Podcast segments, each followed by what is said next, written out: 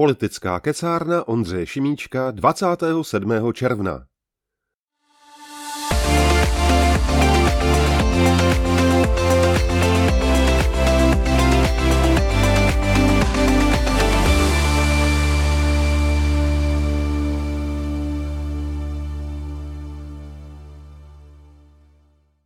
Krásný dobrý večer. Zdravím vás dvořile všechny u politické kecárny Ondřeje Šimíčka. A dneska máme standardní eh, politickou kecárnu, budeme se bavit o politice, probírat, co vás zajímá, co zajímá mě a popovídáme si o zajímavých věcech, které nás provázejí eh, naším eh, twitterovým bytím určitě se dostaneme k různým kauz, klidně ke kauze, ke kauze eh, na Magoši nebo eh, k odložení eh, stíhání v kauze reklamy na Čapím hnízdě a tak dále a tak dále. Můžeme probrat dneska cokoliv, nejsme tematicky zaměření. Všem vám chci strašně poděkovat za přízeň, kterou politické kecárně dáváte. Minulý týden v pondělí jsme měli speciál o digitalizaci, byla tady Evička Pavlíková, byl tu Zdeněk Zajíček, eh, Kuba Rejzek a povídali jsme si o digitalizaci ve veřejné správě. Poslouchalo vás velké množství a dneska, jsem, eh, dneska jsme eh, dali záznam kecárny na stránky www.politickakecárna.cz, kde si můžete poslechnout nejenom speciál o digitalizaci, ale taky je speciál energetický a kde budou všechny politické kecárny eh, k dispozici pro poslech se záznamu. Takže www.politickakecarna.cz Případně si můžete politickou kecárnu Ondřeje Šimíčka eh, pro poslech záznamu najít i na Spotify. Takže ještě jednou krásný dobrý večer, všechny vás srdečně zdravím a věřím, že si dneska zase hezky pokecáme, tak jak je u nás zvykem Eh, kultivovaně a eh, zábavně, snad informačně hodnotně pro všechny. Takže zdravím vás z Brna a zdravím všechny přítomné a vyzývám vás, eh, abyste se prosím hlásili do debaty. Zopakuju jako vždycky na začátku, že přihlášení do debaty se dělá tak, že mě požádáte o to, abyste se mohli stát mluvčím, to je první krok, a potom se hlásíte takovouhle pacičkou, kterou teď udělám u sebe eh, o slovo. Eh, je to dole úplně na té, na té hlavní liště a je tam srdíčko s pluskem a jeden z těch, jeden z těch, jedna z těch ikonek je takováhle pacička, kterou se přihlásíte o slovo. Teď visí na mý profilovce. Takže hezký večer, pojďme na to. Já jsem dneska záměrně nevyhazoval žádná konkrétní témata, protože se toho děje, a, protože se toho děje opravdu hodně a všichni jsme určitě plní dojmů z politických kaus a dalších zajímavostí, které, e, které vyplňují veřejný prostor. Ještě udělám reklamu na příští díl. A sice ve čtvrtek 30. 6. Speciálně to bude ve čtvrtek, protože e, jeden z hostů pondělky nemůže, neboť uvádí konkurenční pořad na CNN Prima News 360, Michal Půr. Takže ve čtvrtek se budeme bavit o médiích, budeme mít mediální speciál a moje pozvání poz, přijali vzácní hosté. Bude tady s námi ve čtvrtek Michal Půr, Čestmír Strakatý, Lenka Zlámalová a pánové z podcastu Dobrovský šídlo, pan Jan Dobrovský a taky Jindra Šídlo a budeme se bavit o médiích, o roli médií, o vlivu médií, a tak dále. Takže to nás čeká ve čtvrtek 21.00. Včas vyhodím upozornění na Twitter a odkaz na další díl politické kecárny. A teď už pojďme do toho. Zdravím všechny ještě jednou, všechny přítomné, hlaste se do debaty. A já to spustím, já to spustím tím, co jsme, se, co jsme probírali dneska. Vidím tady Ondru Dostala, kterou srdečně zdravím. Jsme si dneska vyměňovali lehce názory ohledně prokurátorské hydry. E, o které si já myslím, že uh, samozřejmě na jedné straně, na jedné straně dělá svoji práci a nepochybně jako všechny orgány činné v trestním řízení, v trestním řízení stíhá správně a potírá, stíhá trestné čin, trestnou činnost, potírá kriminální skutky, ale na druhou stranu samozřejmě v těch exponovaných politických kauzách jede nějakou linku, která podle mě s právním státem nemá nic společného, ať už je to kauza, no primárně je to kauza paní Parkanové, kterou v podstatě tihleti gauneři veřejně linčovali, zničili deset let života, zdraví, eh, rodinný život a v podstatě ji nespravedlivě stíhali. Chovaj, nikde, nikde ve veřejné správě podle mě není to estébácké bolševické myšlení zakořeněno víc než právě eh, v prokurátorské hydře a v některých, některých skupinkách eh, útvaru policie a možná i justice, i když ta asi je na tom ze všech těch, ze všech těch zmiňovaných nejlépe. Každopádně do dneska soudí někteří soudci, kteří byli aktivními, vysoce postavenými kariérními komunisty. Takže tolik tomu úvodu a klidně na to někdo zareagujte. My jsme si s Androu už něco i psali a já uh, určitě ne, nemám uh, takový vhled do kauzy Homolka, o které jsme si povídali, uh, jako má on.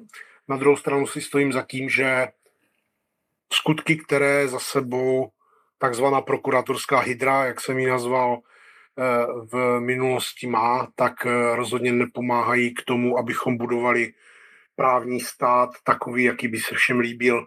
Osobně si myslím, že přestože jsou politici veřejné osobnosti a musí zvládat mnohem větší tlak a mnohem větší, řekněme, kontrolu a dozor veřejnosti, tak mají stejná občanská a ústavní práva jako všichni ostatní občané České republiky. A ať už je to kauza eh, z roku 2013 ohledně eh, Naďové a spol, ať jsou to další kauzy, možná si někdo vzpomene na absurdní odsouzení bývalého ministra informatiky Vladimíra Mlináře, který byl naštěstí odvolacím soudem zproštěn eh, nebo ostera osvobozen, ať už, ať už je to kauza zmiňované paní Barkanové, ať jsou to různé úniky ze spisu, cíleně mířené do konkrétních médií a tak dále. Takže, takže tolik třeba k tomu úvodu. Je to věc, která mě trápí dlouhodobě, eh, o které občas píšu. Dokonce přihřeju si polivčičku, je to první moje veřejné vyjádření v celostátním tisku, kde jsem to komentoval pro Forum 24, eh, když tehdy paní Barkanovou eh, očistil soud takže, takže je to téma, které mě zajímá dlouhodobě, ale klidně, Ondřej, můžete nám něco říct o té kauze na té homolky, protože já třeba jako ty detaily nevím. Takže jste moc rád, že jste tady, jsem moc rád, že se hlásíte, dávám vám slovo, přeju všem krásný večer a doufám, že si dneska zase hezky pokecáme. Eh, dámy a pánové, eh, Ondřej, dobrý večer. Eh, děkuji za slovo i za ten, za ten velmi kultivovaný úvod a přestože se špičkujeme, tak si myslím, že to dává smysl. Já si myslím předně, že v trestním právu především je zapotřebí rozlišovat případ od případu a není možno mluvit o prokurátorech jako o hydře, která se všeobecně mílí a likviduje politiky obecně, přestože tak v některých konkrétních případech může být ať eh, buď kvůli jako neschopnosti, jako nesoudnosti eh, toho, kdo prostě pošle kauzu, která je slabá nebo která se nastala, eh, může být tam být i zneužití, ale domnívám se, že to není pravidlo. Eh, že eh, to je výjimka. A pak musíme eh, taky rozlišovat situace, které se sice trestně neodsoudí, buď proto, že je to špatně kvalifikovaný, nebo nejsou připuštěný prostě jako nějaký odposlechy, něco takového, případně, že je to jako neudělala to oso- ta osoba, která je trestně stíhaná, udělal to někdo jiný. Jo, ale to neznamená, že je ta věc politicky dobře. Ono popravdě řečeno, ty věci, které se podařilo úspěšně odstíhat, jsou bohužel jako v téhle eh, oblasti spíše raritní, eh, byť jako pak je to vždycky velká záležitost. Když se podíváme na kauzu Homolka, tak to je propletenec prostě z věcí, které jsou ve zdravotnictví špatně, bohužel až dosud, kde se jedná jak o nákupy, tak o investice do IT, tak o právní medicínské služby, je to záležitost úhrad ze zdravotního pojištění, jo, prostě jako cokoliv jako je ve zdravotnictví špatně, tak v téhle té kauze najdete a najdete zatím v podstatě i takový who is who jako hráčů, kteří tento systém udržují, udržují v provozu. A já říkám mimoprávně, že pokud toto zůstane, ano, to zůstalo, jo, byť se třeba vyměnili lidi, eh, tak eh, toto české zdravotnictví naprosto spolehlivě zničí eh, ztrátou důvěry v to, že ty peníze, které do ní dáváme, jsou vynaloženy dobře. A jako to je strašná škoda. Mimochodem, když jsem ještě u toho zdravotnictví, COVID do značné míry měl u nás tak strašný dopady proto, že podobné politicky korupční eh, nástroje, eh, zničili eh, státní zdravotní ústav, zničili naši kapacitu vytvářet vlastní, vlastní séra vakcíny, zničili distribuci vakcín, který, která spadala pod stát, která perfektně fungovala. A to se všechno stalo bohužel v té jako době, jako před tím rokem jako 2013. Já se v tom tady nechci, nechci hrabat a říkat konkrétní jména, ale kdo si přečte jako jo, Valího deníčky, eh, tak eh, tam najde jako bohužel velice přesné reference, jak k době eh, jakoby tehdejší, tak i potom Babišově, tak bohužel i současné. A troufám si říct, že ta hlubučková kauza a prostě jako ta parta těch lidí kolem, to v podstatě jako jenom pokračování toho samého fenoménu a povede to ke strašné ztrátě důvěře v politiky. A teď, abych přestal, přestal mluvit a dal před, příležitost ostatním, tak jenom co si myslím, že by bylo správné, aby konzervativní pan premiér, eh, který eh, prostě stojí a padá s důvěrou v eh, rule of law, v právní procesy, tak aby neváhal tyhle ty věci, zvlášť když nejede, tak je prostě odsoudit, protože v té krizi potřebují lidi slyšet, že to, že se krade, je špatně a ne, že prostě jako se to omlouvá nebo, nebo zamlčuje, protože jinak ta vláda padne a nahradí nějaká ještě horší, nějaká jiná potenciálně horší. Takže děkuji za úvodní příspěvek. Super, díky za to. Já úplně jenom krátce k tomu, já v podstatě souhlasím téměř se vším, co jste říkal, akorát eh, a také to, že hejtuju eh, prokurátorskou hydru, která se týká primárně vrchní státní zastupitelství, a tak eh, neznamená, že tím omlouvám politické kauzy, korupci a tak dále. Spíš jde o to, že se tu vytvořil nějaký dojem, že ať už v minulosti nebo v současnosti je politická korupce a, a, a rozkrádání prostě veřejných statků e, něco systematického, což já prostě odmítám a myslím si, že to není pravda, je to lež, ale takovou mantru jedou mnoha média a, a jedou také mnohé, mnohé takzvané mluvící hlavy vždy spravedlivých, proti kterým se občas vymezuju. Na druhou stranu, na druhou stranu, pokud se stál trestný čin, je potřeba je potrestat podle zákonu České republiky, podle trestních předpisů, souladu s ústavou, což se ale u politických kauz neděje vždycky, že? Takže super, díky. Myslím, že další se hlasil Dominik, pak Radovan a potom Jakub. Ahoj, dobrý den všem, děkuji, děkuji za slovo. Mě zaujalo už to, co říkal, říkal Ondra v tom svým úvodu, o tom, že na soudech a na státním zastupitelství pořád přetrvávají ti, ti bývalí členové KSČ. Já teda jsem z generace, která, která tohleto naštěstí už nemusela řešit a, a rozhodně jako nebudu tvrdit, že, že jako kdybych měl prostě nějakou životní cestu, že bych nikdy nemohl, nemohl se ocitnout eh, na té straně, že opravdu do, do KSČ vstoupím. Každopádně si myslím, že mělo být prostě po 89. jasně řečeno, že tyhle ty lidi prostě tam eh, na soudech, ve státních zastupitelstvích, ve státní moci prostě nebudou a OK, udělali chybu třeba jako ve vleku událostí, ale, ale nedá se nic dělat, byli prostě členy uh, zločinecké organizace a byť třeba jako nikdy nikomu neublížili, tak, tak těžko se tohle to bude dokazovat. A Naopak bych to vzal tak, že, že prostě nikdo, nikdo z KSČ nikde být nemá až na výjimky, který prokážou prostě nějakou, nějakou svoji pozdější činnost, jako jsou osobnosti typu Petra Pidharta nebo řady určitě dalších, který, který uh, to, že, že někdy teda vstoupili do té organizace, jak si pak stokrát a nebo možná ještě víckrát, uh, ještě za doby toho režimu, režimu jako činili. Takže bych bral to, že teda to členství v KSČ má být jako uh, naprostá překážka na to pracovat uh, nejenom ve funkci soudce, ale vůbec na soudu, nějaký jiný než, než na nějaký servisní pozici nebo, nebo na státním zastupitelství, až na naprostý výjimky, u kterých, u kterých to bude jako dost dobře odůvodněný. A ty schopní a slušní uh, bývalí členoví, členové KSČ, tak, tak samozřejmě se může, mohli by se ukázat to volené funkce, protože když jim voliče dají důvěru, tak asi těžko, těžko v tom někomu bránit a, a nebo uh, typicky v právním odvětví můžou se pohybovat v advokaci, což eh, spoustu, spoustu z nich dělá, i třeba jako bývalí jako prokazatelní agenti STB a podobně, ale, ale hold jako uspěli na trhu a, a nedá se nic dělat. A druhou poznámku mám k tomu, že samozřejmě to, že se krade je špatně, je dobře, aby se to vyšetřilo, ať už krade jakákoliv politická strana, kdokoliv, nebo ne politická strana, ale zástupce jakékoliv politické strany v jakékoliv funkci, případně i třeba ředitel nemocnice, pokud krade, tak samozřejmě je to špatně.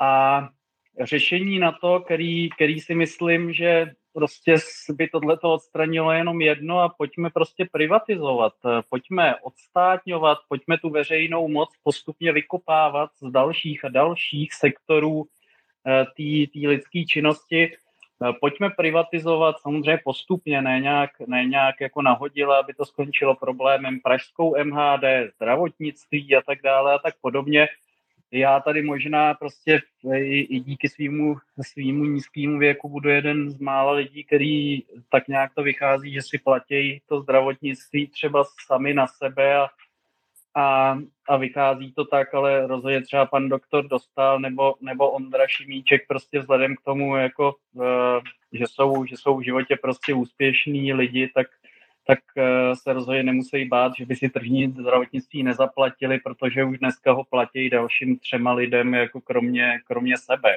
Takže eh, tohle to si myslím, že je obava lichá a těm opravdu jako potřebným lidem může pak pomoct eh, ten státní sociální systém, což je nějaká jako velmi minimální síť, kterou by ten stát měl zajišťovat v modelu nějakého minimálního státu a pak, když prostě opravdu ten stát bude zajišťovat akorát vnější vnitřní bezpečnost, diplomatické služby a ten minimální státní sociální systém, tak eh, neříkám, že se nebude krást vůbec z veřejného, ale, ale logicky se bude krást eh, o hodně míň, protože tam nebude tolik, co ukradnout. Takže to je za mě a myslím si, že to je jako eh, cesta, která rozhodně není jednoduchá, ale ten směr si myslím, že je jasný a docela, docela jako lehce definovatelný a že bychom jim měli jít eh, v dalších letech. Takže díky a těším se, těším se na další, další průběh. Super, díky moc za reakci. Já eh, jenom doplním, že jako podle mě je dneska pozdě, no. Jako, že se to udělat mělo, že člen komunistické strany eh, neměl být neměl mít možnost po roce 1990 jako pracovat pro stát v silových složkách. Podle mě a, a v represivních prostě a, a v orgánech činných trestních řízení eh, mohli podnikat, ne, nechci házet komunisty do jednoho pytle bývalý. Prostě stalo se, hele, odpustíme, odpustíme všem, je to lidské, odpustíme, ale nezapomínejme. Eh, takže, ale to se jako nestihlo, myslím si, že dneska 30 let po je jako je pozdě, no, už to asi napravit nejde. Tak, eh, další byl uh, uh, Radovan Bláha, další v pořadí, takže dávám vám slovo, hezký večer. Také přeji hezký večer. Díky i za úvodní slovo a reagoval bych asi na Dominika a vlastně i na tebe, co se týče toho členství v KSČ, u soudců, vojáků, policistů a podobně. My jsme tady měli jeden obrovský problém a to byl nedostatek v uvozovkách pracovních sil a bohužel se to svezlo jenom na lustrační osvědčení a ještě ne všude, prostě byly ty, nepočítaly se tam všechny svazky, Eh, vyřadili se z toho třeba vojenská rozvědka a podobně.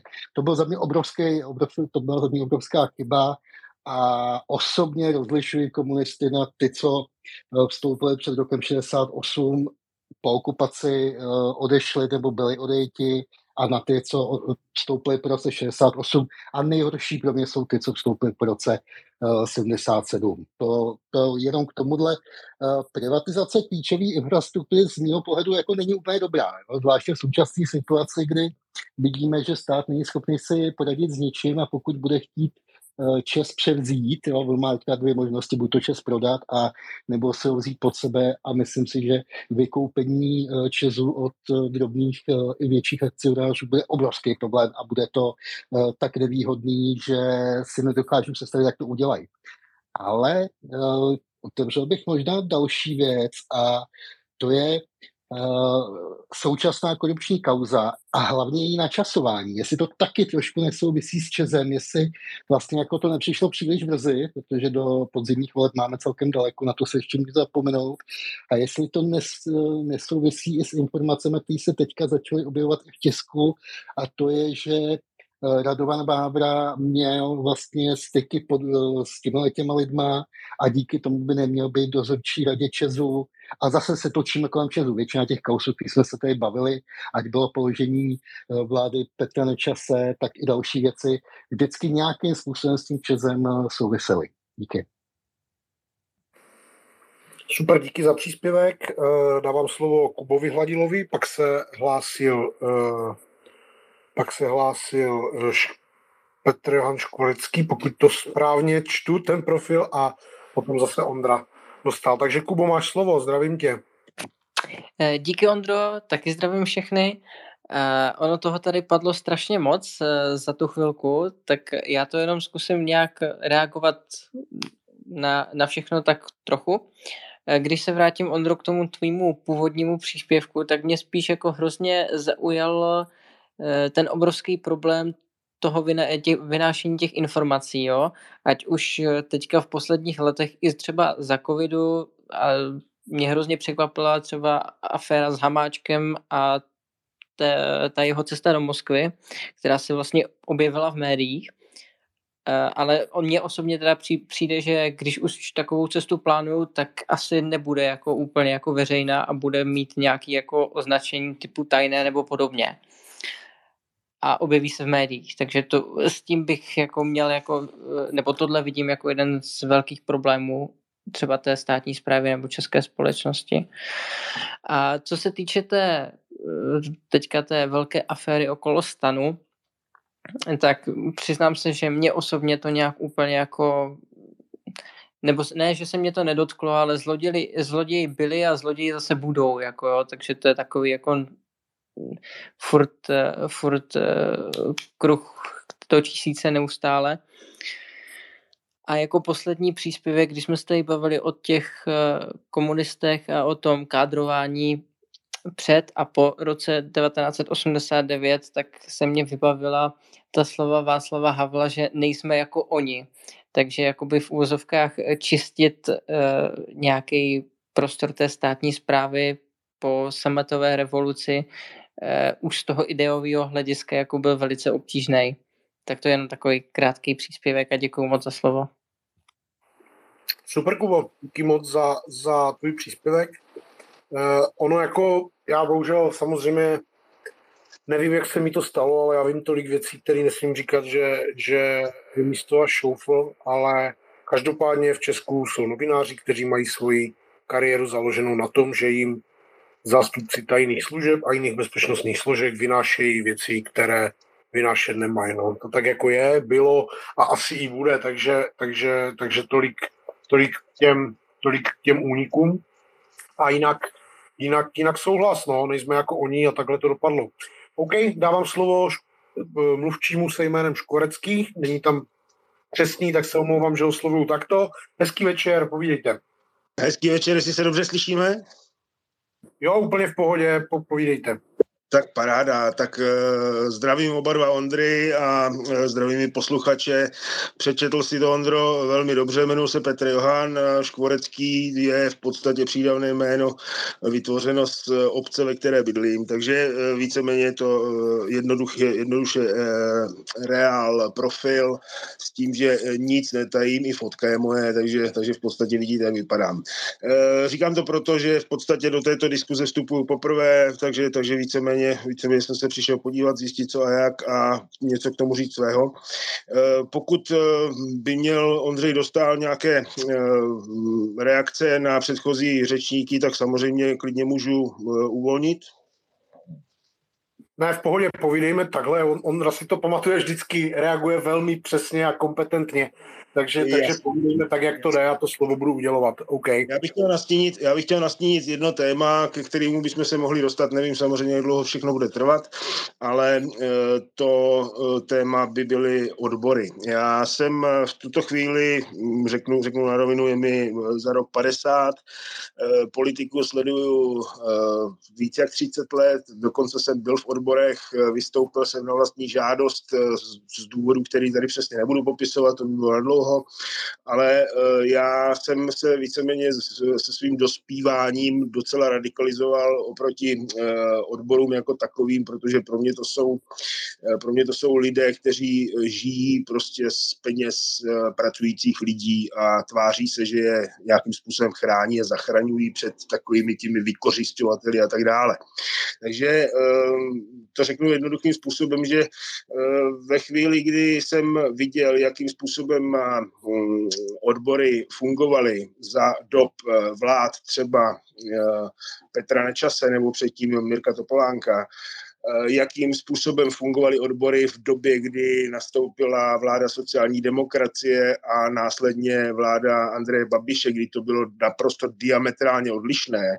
A jakým způsobem se vrátili opět k tomu, jak fungují dneska, tak prostě pro mě to je pořád a bude asi nejspíš opravdu taková, taková uh, odnož KSČ, která se uh, nedostala sice v tuto chvíli do parlamentu, ale uh, je to vlastně jedna páka, kterou v podstatě ty staré struktury, ty starý komunisti do dneška ovlivňují a ovlivňovat uh, naše životy uh, budou.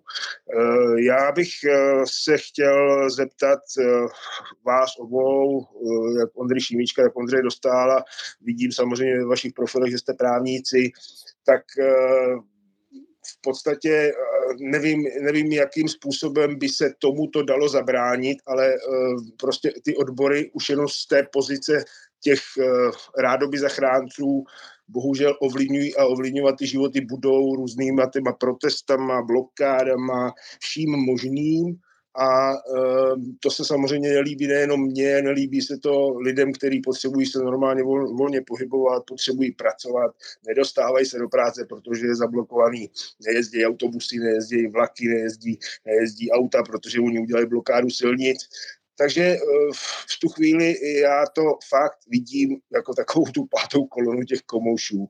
Promiňte, že mluvím takhle radikálně, ale jako už mě vážně nebaví, protože dneska, když pan Středula, který kandiduje na prezidenta, v podstatě zneužívá té pozice, kterou dostává v médiích, eh, podle mě přímo plně zneužívá proto, aby si dělal eh, předvolební kampaň. Takže to je asi, asi tak ode mě.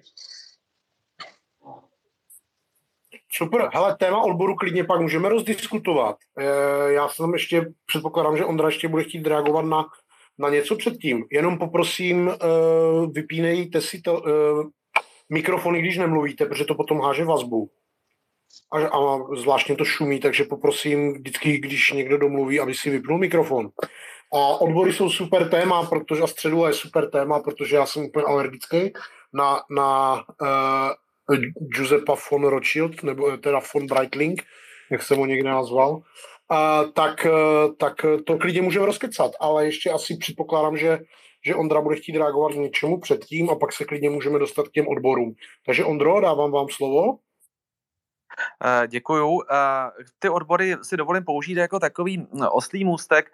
Eh, já jsem z dělnického kraje, z Chomutovska, sice jsem jako z doktorské rodiny, ale nemyslím si, k čemu se chci dostat, že by to dělítko byl ve straně, nebyl ve straně, bylo nutně optimální. Ono tam u nás to bylo možná jiný než třeba v Praze, protože jako tam byli ve jako vyšších postech na tom okrese, jo, třeba chlapi, co řídili takový to velký rypadlo, prostě jako, který tam hrabe to uhlí jo, a to museli být prostě rozumný, zodpovědní lidi, že tam, když do toho jako někdo spadnul, tak ho to zabilo, jo, a jako s těma se většinou dalo mluvit, jo, i s těma doktorskýma, který prostě jako většinou, jo, když byl někdo primář, tak byl v partaji, jo, tak jako to nebyli, to nebyli zlí lidi, a naopak, když se to otočilo, tak se i do vedení jako toho, toho města, jo, nebo do těch politických pozic dostali lidi, kteří ve straně nebyli, nicméně byli to bývalí vexláci a jako žili z triády, bordely, drogy a výpalný a ty byly skutečně nebezpečný a skutečně jako bylo obrovským pokrokem, když je pak kolem roku 2000 po těch deseti šílených letech prostě jako vystřídala v podstatě ODS nebo ČSSD,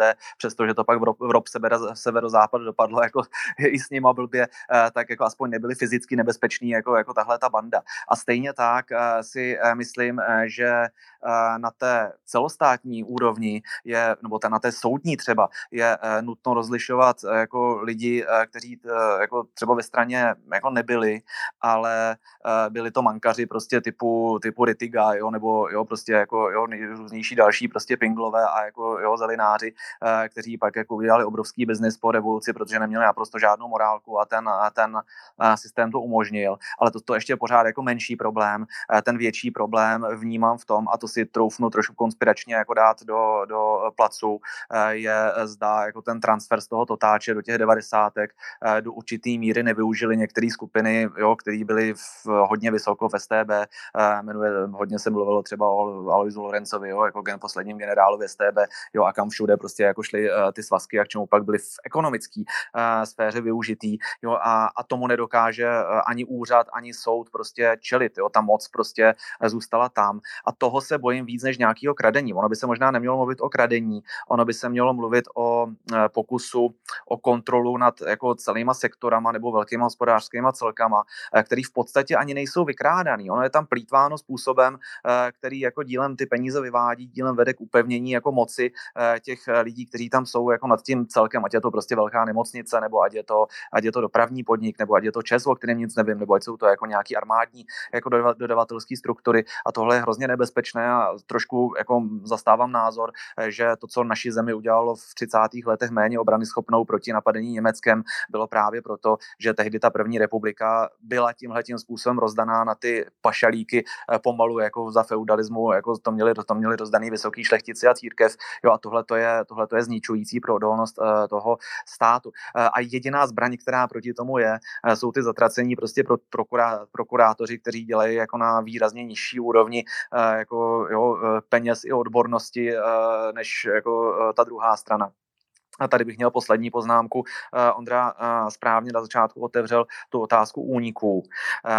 Ty policejní, ty orgány v trestním řízení prostě ty informace pouštějí, ale to je klíčové. Pouštějí je podle mě i advokáti, kteří zastupují ty jednotlivé Eh, obviněný podle toho, jak to svědčí nebo nesvědčí jejich strategii, ale to, co je podstatné, je, jak se s těmi informacemi potom pracuje ve eh, veřejném prostoru, protože jsou situace, které sice uniknou, ale v podstatě toho nikoho nezajímá. A pak jsou situace, jak tady vidím třeba ten stan, kde to prostě vybouchne a kde se to prožene tou mediální silou a tím bych si dovolil jako předznamenat ten mediální speciál, jak je možné, že prostě jedna obrovská kauza úplně zapadne, ale jiná se stane takovou, že prostě jako volní jako padne vláda nebo aspoň jako strašně oslabí eh, obrovská strana a jaké jsou zatím eh, zájmy. A tady budu velmi rád, když eh, se dozvím víc o tom, jak je to s tím, s tím Čezem a co jsem si četl i ve vlastním tweetu jako pana Vávry a co se tam vlastně jako děje. Děkuju.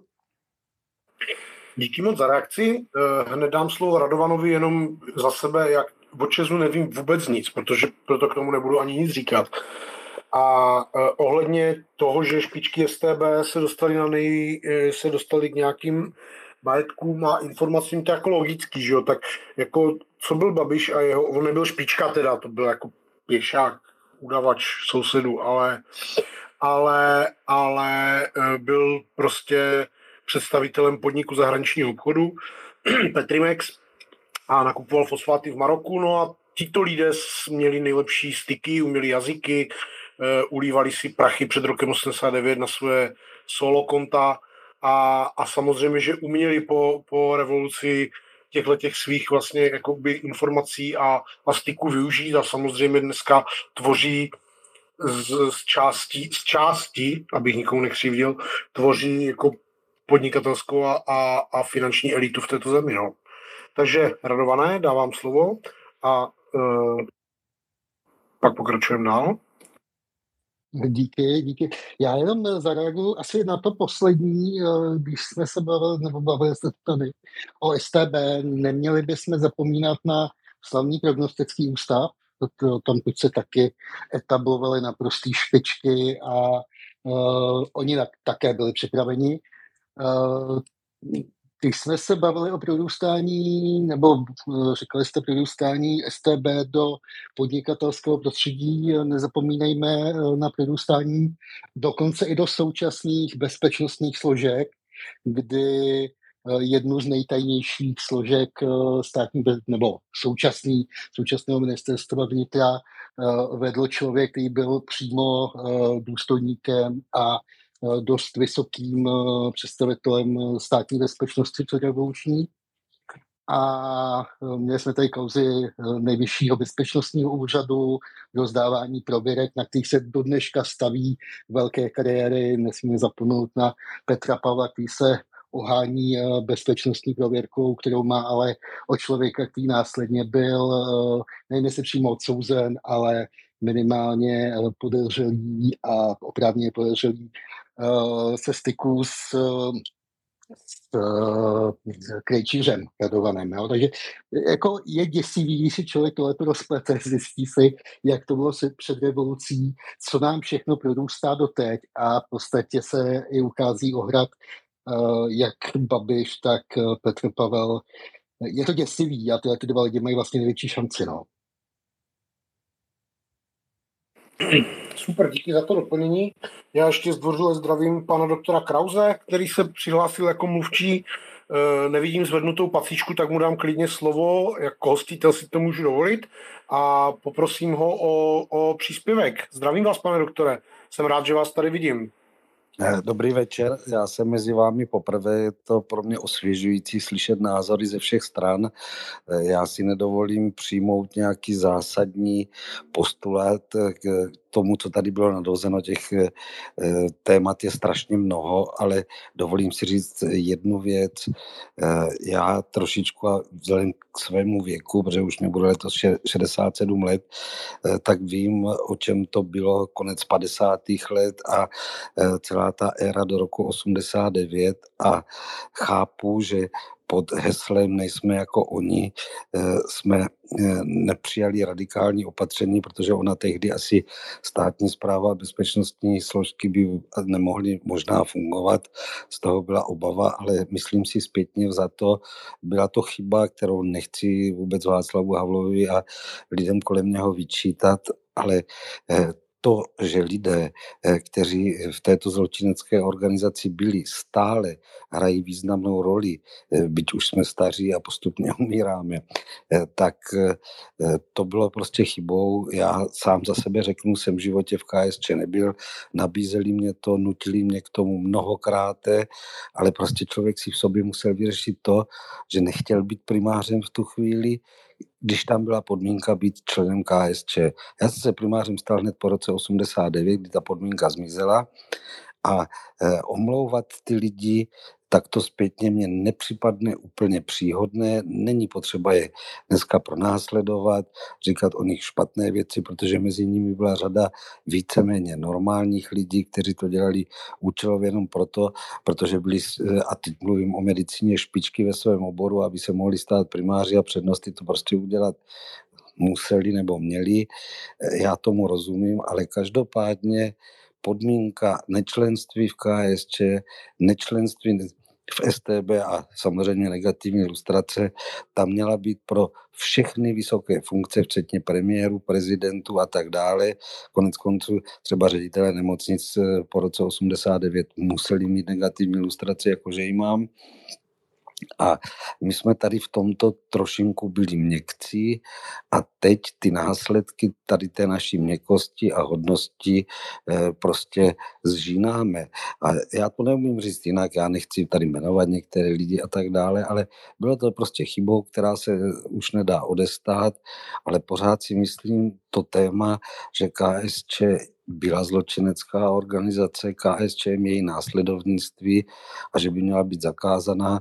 Není to podle mě téma mrtvé a tak, jak vidíme v nejrůznějších strukturách různé lidi, eh, tak si myslím, že by to bylo pro tu společnost očistující, ale na druhou stranu naprosto souhlasím třeba eh, s panem doktorem Dostálem, který říká, že nečlenství v KSČ neznamená, že ten člověk je morální. To vůbec ne. Samozřejmě tam eh, řada lidí, kteří z KSČ sice neměli nic společného ani se STB oficiálně a vytvořili to, co vytvořili. Takže s tím naprosto souhlasím, ale tady v té věci jsme skutečně měli být tvrdší a nevím, jestli ještě je doba na to usilovat eh, o zákaz KSČ, když já vidím eh, na sociálních sítích, eh, co členové a vedení KSČ říká k válce na Ukrajině a jiným věcem, tak si pořád myslím, že by to stálo za to. Jinak dalším věcem se nechci vyjadřovat, protože to je velmi složité, co se týče třeba zdravotnictví, korupce ve zdravotnictví, jak to je nebo není, co je pravda a není pravda. A ani eh, prostě nechci eh, dávat nějaké zásadní postuláty jen proto, že by se na mě teďka sesypala, ne od vás tady, kteří diskutujete demokraticky a rozumně, ale z různých stran eh, určitě smršť všelijakých hejtů. Takže děkuji, že jsem mohl být s vámi, je to pro mě hodně zajímavé a dávám slovo dalšímu. Pane doktore, moc děkuji za váš příspěvek. já si myslím, že jste to, nebo popsal jste moje pocity, akorát já jsem prostě pod, za prvý jsem za komunistů byl děcko, i když někteří členové mé rodiny si s bolševikem užili svoje. Maminka jako nejlepší studentka svého ročníku gymnázia, protože prostě jsme měli hodně špatný původ a ještě navíc, jako jsme byli katolíci nebo jsme, tak eh, ta měla úplně prostě bez možností jako dostat se na slušnou školu a tak dále. Takže, takže my, jsme, my jsme to jakoby v rodině trošku zažili, ale, uh, ale byli jsme měcí a hold dneska sklízíme plody, no. Uh, protože existuje zákon, teď nevím to číslo z hlavy, uh, který komunistickou stranu Československa označuje za zločineckou organizaci, ten zákon je platný a účinný a ta všichni, kdo byli členy zločinecké organizace, tak prostě by z toho měly být vyvodeny nějaké důsledky. Myslím si to tež, co vy. Jsem strašně rád, že jste přišel a že jste přispěl do debaty. Budu rád, když se to stane pravidlem. Díky moc, pane doktore. Uh, Ondřej? Uh, já tady mám technickou, ale teďko tady bohužel nemáme v nabídce. Ono je to hm, hrozně složitý. Já nemůžu odsuzovat lidi, kteří byli v KSČ, protože bych musel jako eh, nectít svoje eh, starší příbuzné i svoje eh, učitele a to je hřích. A ono, já jsem ne, nežil v té době, já jsem to dotáhl prostě jako na jiskru jasnou. Jo, a, a, ale nevím, jak to jak potom bylo dál a jak to, jak to fungovalo.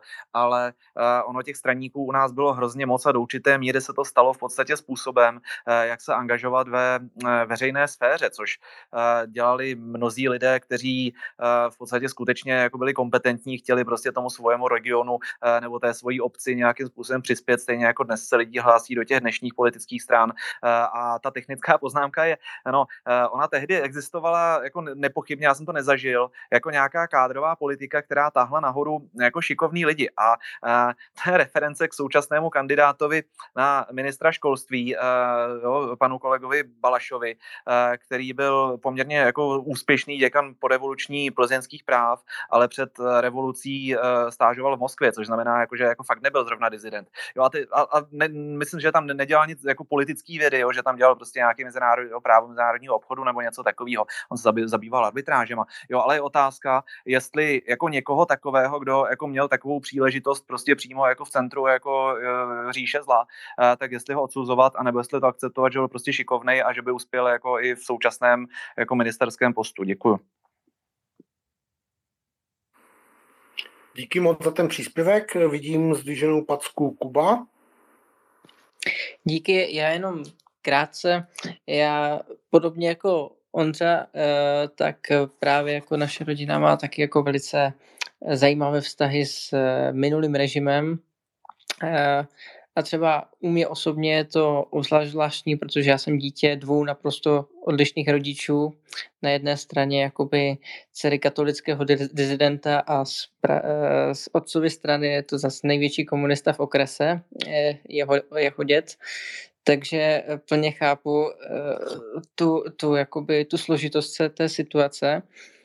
Ale když se ještě vrátím k, té, k tomu roku 89, a tak uh, sám Havel v tom svém uh, projevu vlastně na nový rok 1990 říká, nebo uh, byl vůbec problém ty lidi jakoby nějakým si způsobem jako dovést k tomu, k tomu svobodnému trhu a k té svobodě, když Havel sám říká, že, nebo snaží se ty lidi nějakým způsobem uklidnit, že není přítelem, eh, že, že nebyl nepřítelem socialismu a podobně, jako jo.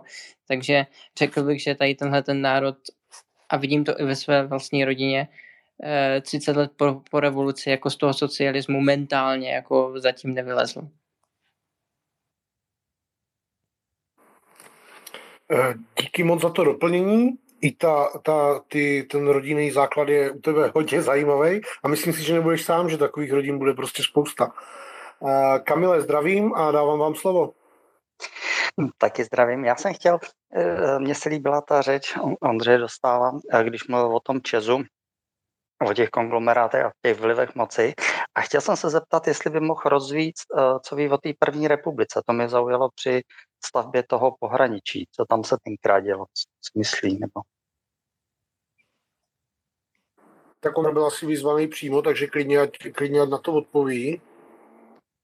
Uh, nevím o tom nic, nic víc než drby. Uh, právě vysílám z domu, který byl eh, postaven eh, v Rokycanech v čase největšího ohrožení státu, kdy tady stát zainvestoval do kasáren a z těch kasáren jako tak nějak zbylo tolik materiálu, že jako z toho vznikla Vilková ulice, jo, jako včetně tohle toho mojeho domu, jo, čili jako tolik k tomu.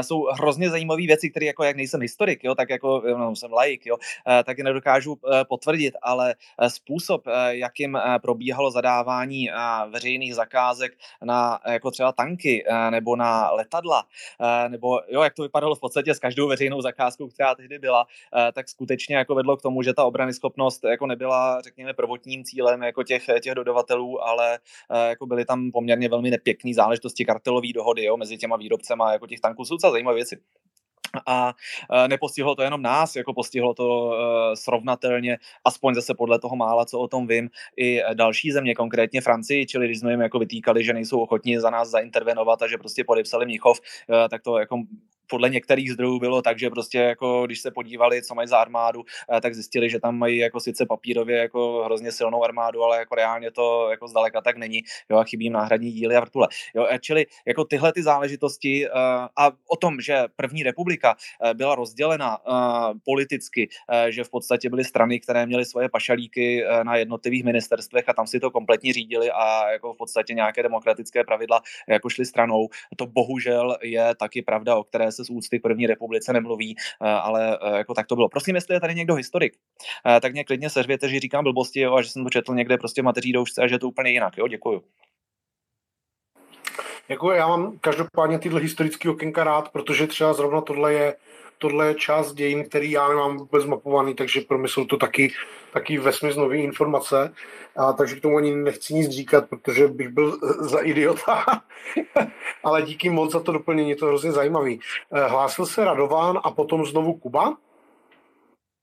Uh, to jste mi nahráli na svěč, protože opravdu my si tu první republiku nádherně idealizujeme uh, jako něco, co bylo čistý, co bylo správný, samozřejmě porovnání s tím komunismem nebo porovnání uh, s druhou světovou válkou a uh, protektorátem Čechy, Morava a následně komunismem to opravdu Solanka byla, ale uh, ta korupce tam byla obrovská. Jo? Byly tam velké kauzy kolem legionářské banky, byly tam kauzy kolem uh, nákupu uhlí pro české dráhy, uh, hrůzy. Hrůzy naprostý, uh, do toho třeba je naprosto doložený a známý, jakým způsobem se snažil i penězi ovlivňovat prezident Masaryk svoje poslance. Jo, jako nebylo, to, nebylo to čistý, my si to čistý krásně děláme. Jo. Lidi se uh, nemění, mění se pouze kulisy, je to vidět i na současných kauzách a uh, mně se hrozně líbil Andrej Babiš, když teďka prohlásil, že to je největší uh, kauza uh, od 90. let. Uh, to se člověk asi musí smát. No. Za ten příspěvek moc děkuju.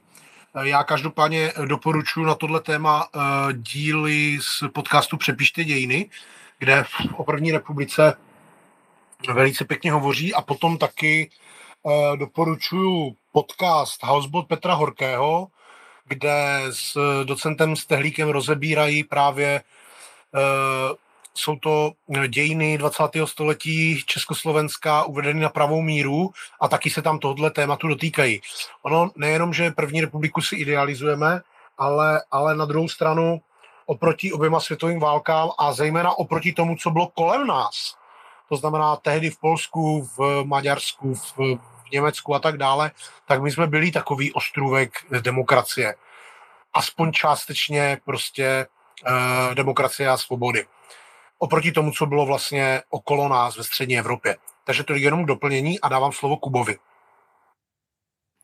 No, já na tebe vlastně, Ondro, hned navážu s tím, že eh, Československo byl vlastně takový jako malý stát, malý stát nebo malý formát oné velké mnohonárodnostní habsburské monarchie. Jo? Že jsme vlastně zdědili tu habsburskou monarchii akorát v menším složení s těmi všemi národnostními menšinami a s tím vlastně celým problémem, kvůli kterému se Habsburská říše rozpadla. A to je právě jako taky eh, velice zajímavé, že prvních deset let musela Československá republika přesvědčovat své občany o tom, eh, že bylo správné, že vůbec vznikla. Jo?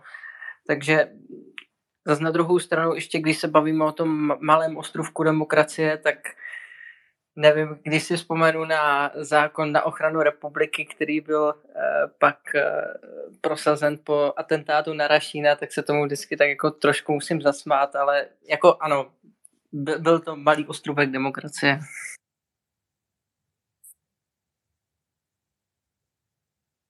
Super, já mám radost vždycky, když se dostaneme od současné politiky k nějakým historickým paralelám, takže mi to hrozně baví. Díky za ty příspěvky a další se hlásil Dominik a hned po něm Radovan.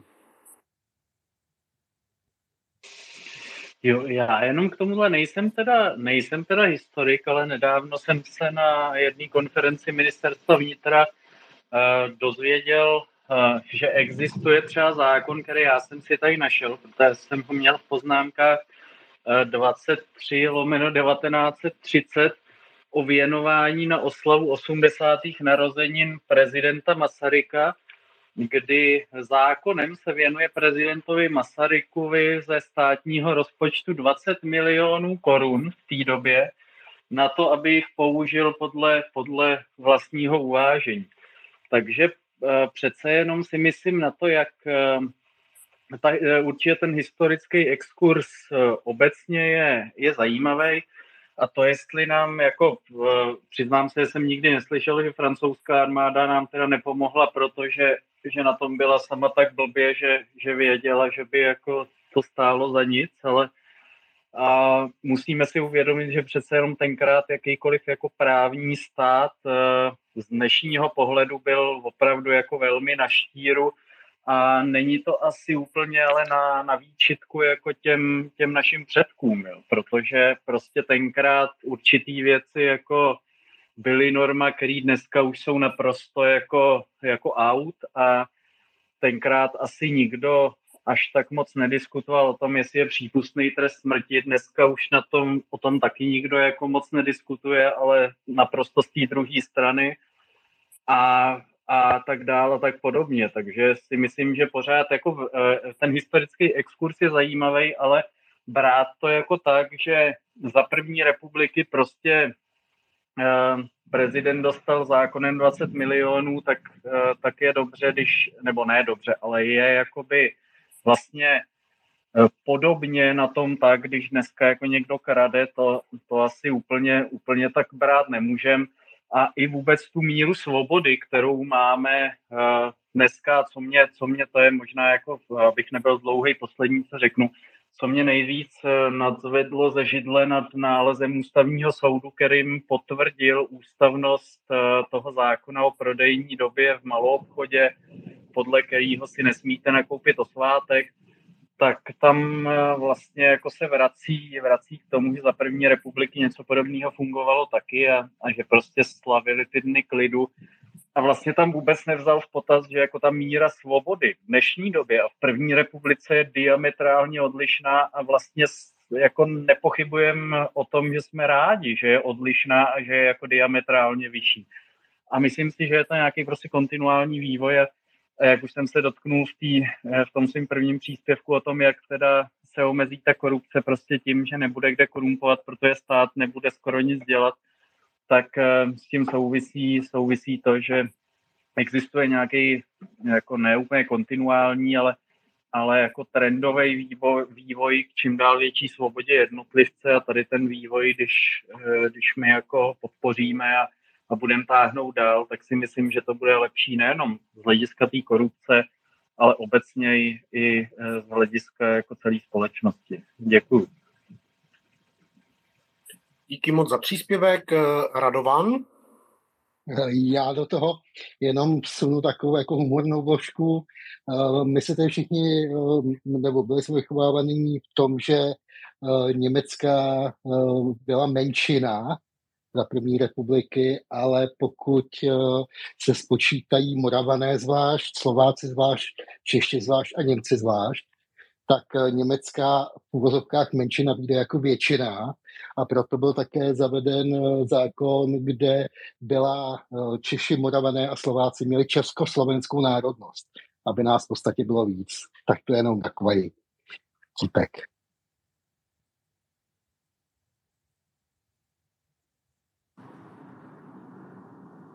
Tak když je ticho, tak já toho využiju, jestli můžu. Tak tam je zajímavý v tomhle tom, že v podstatě uh, od té doby, co jsme vystěhovali Němce, tak už se nikdy nepodařilo je nahradit a od té doby ty sudety jsou chudý, postižený a za celou dobu se nepodařilo jakýmkoliv způsobem to navrátit nebo přinést tam rozvoj, vzdělání, kulturu. Není, není, není tam nic a je to zajímavé vidět i právě na těch volbách, kde jakoby národ se rozčiluje Eh, jak dopadají volby, kdo volí Babiše nebo kdo volí komunisty, ale když eh, do parlamentu přijde jakýkoliv zákon, který by podpořil právě ty sudety, tak eh, aby se tam zvýšila vzdělanost, aby se tam zvýšily prostě ty priority, tak se to vždycky zamítne. Tak ať se potom nedivějí, že ty volby jsou taky, jaký jsou, když s tím stejně vlastně ani ty lidi, kteří nadávají, tak s tím vlastně nechtějí nic, vůbec nic dělat. Já se mluvám, já jsem si jenom odskočil pro pití, takže děkuji, že jste začali, eh, že jste si předali slovo bez mě a hlásí se Kuba a potom pan doktor Kraus. Jenom budu reagovat na to, o čem tady mluvil Dominik ohledně Francie a o tom, eh, o tom Mnichovu.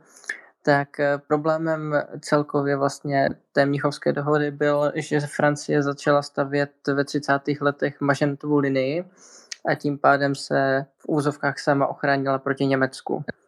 E, protože Československo jako stát vznikl primárně proto, aby spojenci, tehdy dohoda, prostě měli tu, e, tu nějak, jakousi pomocnou sílu v tom Československu právě proti Německu.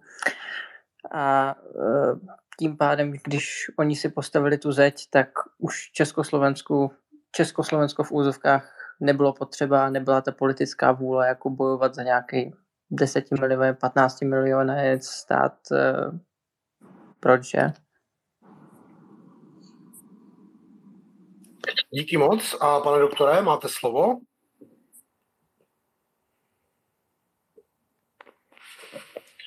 Hlásí, hlásil se o slovo, nebo hlásí se o slovo pan doktor Kraus? Pan ano, slyšíte mě? Je, je to vaše? Slyšíte Jasně. mě? Určitě, dobře slyšíme. Eh, já samozřejmě nejsem historik, takže nechci eh, být jako absolutní ve svých soudech, ale nicméně eh, první republika, když se k tomu vracím, v kontextu tehdy, tehdejší Evropy skutečně byla nechci říct ostrůvkem, ale jeden z mála hodně demokratických států. Konec konců vraťme se ještě k Masarykově Hilsneriádě a podpoře Židů. A tady nezaznělo, že vlastně Československo tehdy, kromě Čechoslováků, nebo jakkoliv budeme nazývat náš národ a Němců, bylo složeno z velké části z Židů a konkrétně v Brno, které před druhou světovou válkou bylo zhruba tři, na třetiny rozděleno mezi Němce, eh, Čechy či Moraváky a, a Židy. A eh, to, co se stalo potom, že nejdříve byli odsunutí židé nebo e, většinou odblečení do koncentračních táborů, po druhé světové válce odsunutí Němci a vznikla tady téměř čistá národnost. Když se podíváme na DNA eh, v České republice, tak my vůbec nejsme slované. My máme nejvíc DNA od Franku, ale to je jiná taková další zajímavost. Tak já si myslím, že eh, hodnocení první republiky musí být v kontextu tehdejší doby. Samozřejmě ne z pohledu dnešního, protože by v mnoha věcech neobstála. Eh, to je jenom jedna poznámka. Druhá poznámka tím, že, jak jste řekl, jsem Senátu, tak ona i historie Valštejnského paláce je zajímavá, protože Albrecht z Valštejna původně byl protestant a moravští stavové na začátku 30. leté války si u něj schovali zlato, Eh, protože měli obavu, že o něj přijdou. On se pak, já nevím už po kolikáté oženil, vzal si manželku katoličku, která ho, tak jak eh, jsou historické prameny, nevíme, jak to přesně bylo, donutila přestoupit na katolickou víru, takže najednou protestantské zlato si nechal a za to postavil Valštejnský palác. Takže je to taková zajímavá historie eh, o 500 let zpátky, ale nicméně ono opravdu tady, tato hodnocení nejsou vůbec jednoduchá, vždycky je potřeba brát v kontextu té konkrétní doby, jak to bylo. A to mě ale pořád nezvyklává z toho, že si myslím, že skutečně, e, a teď se vracím k těm původním tématům, komunistická strana, která zákonem je prohlášena e, za zločineckou organizaci, tak skutečně lidé, kteří jí byli členové, by měli mít omezený přístup k určitým funkcím. Děkuji. Děkuji moc za to doplnění a e, dávám slovo e, Petrovi. Tak já bych eh, taky vzhledem k tomu, co tady bylo teďka řečeno v eh, posledních 15-20 eh, minutách, přidal nejenom svůj životní zážitek nebo něco, něco v tom smyslu, kde jsem vyrůstal. 18 let jsem vyrůstal v Lančkrouně. Lančkroun je město o nějakých dnes deseti tisících obyvatelích a já jsem se v podstatě teprve v 19 letech dozvěděl, co se tam odehrálo stalo po válce. Eh, Lančkroun byl sudecký a eh, všichni Němci, bez ohledu na to, jestli vůbec měli cokoliv společného s Hitlerem nebo s nacistama, s SSákama, s kýmkoliv, tak všichni Němci byli odsunuti eh, a samozřejmě některý z nich tam byli mm, neskutečnou prasárnou, to řeknu doslova, Eh, pozabíjení a topili se ve vlastních výkalech a tak dále a tak dále. Takže eh, tohle, tohle, když jsem se dozvěděl, tak samozřejmě eh, se v tu chvíli začal utvářet můj názor na svět oproti tomu, co do nás hustili na základní škole a potom i v částečně na střední škole učitele, protože to měli prostě nařízeno. Já to s troškou studie historie, kterou jsem v podstatě si něco přečetl o tom, jak jak vznikaly různé nepokoje, války a tak dále, tak bych zabrousil v podstatě do přelomu 18, 19. a 20. století, kdy Mussolini zakládal eh, bojové, bojové oddíly Fasti di Combattimento, kdy prostě eh, se jednoduše v Itálii vznikli fašisté. Dneska, když eh, řekne někdo, jako, že je někdo fašista, logicky je to pejorativní záležitost, kterou chce někoho urazit, nějakým způsobem očernit a tak dále ale ty, ty um, oddíly, které tam vznikaly, tak vznikly na základě toho, že do těch oddílů přišli uh, lidé, kteří byli v podstatě uh, s nízkou životní úrovní, nespokojení s nějakým systémem řízení, který tam do té doby působil a tak dále. Takže frustrace je přiváděla do těchto oddílů a jednoduše, ať už si vybíjeli svoji zlost nebo svoje neúspěchy, tak v podstatě bojovali tím způsobem, že vraždili a jednoduše rabovali. Eh, paralelou k tomu v podstatě může být eh, cokoliv, může to být samozřejmě třeba i dnešní eh, konflikt na Ukrajině, kdy Rusko v podstatě dělá, dá se říct, naprosto to samé a samozřejmě jsou lidé, kteří tomu tleskají. A potom, když to vezmeme postupem času, teda se tyhle ty věci od toho Mussoliniho naučil Hitler, který v podstatě dělal naprosto to samé. Srovnání dneska Putina a Hitlera je naprosto trefný, že mu říkají Putler a já jsem v podstatě na stejné vlně, že prostě pro mě to jsou opravdu ruský fašisti. Eh, ale eh, stáhnu to, stáhnu to v podstatě k tomu, že eh, komunisti, když se budu bavit o komunistech, tak eh, já mám taky víceméně podobnou eh, zkušenost rodinnou, kdy jeden dědeček byl kulák a druhý dědeček byl eh, tajemník okresního národního výboru. Takže v tomhle smyslu jsem to měl taky těžké si vůbec ujasnit historii to, jakým způsobem jsem přišel na svět a jak se na co mám dívat, ale víceméně můj pohled dneska je, dá se říct, dost vyhraněný.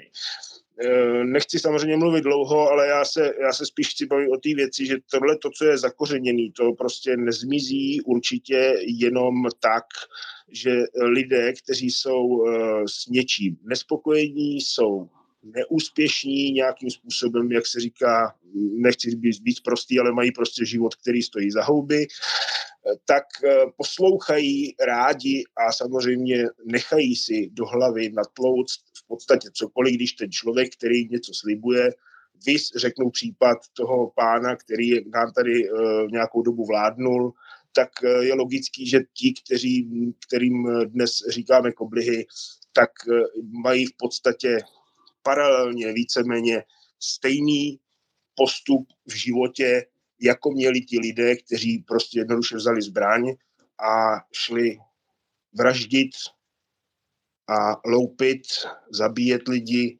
krást, jenom proto, že v tu chvíli se cítili nějakým způsobem jako hrdinové a bohužel tohle to asi z, eh, jak bych řekl, z, z mozku těch lidí jen tak nedostanete, protože pro ně to je víceméně třeba jako jediná šance, jakým způsobem se já eh, nějak trošku dostat nahoru na, na vyšší životní úroveň, nebo si slíbují prostě, že se tím něco změní. To je asi takové všechno. Super, díky moc za, za příspěvek, já v podstatě souhlasím se vším, co jste říkal.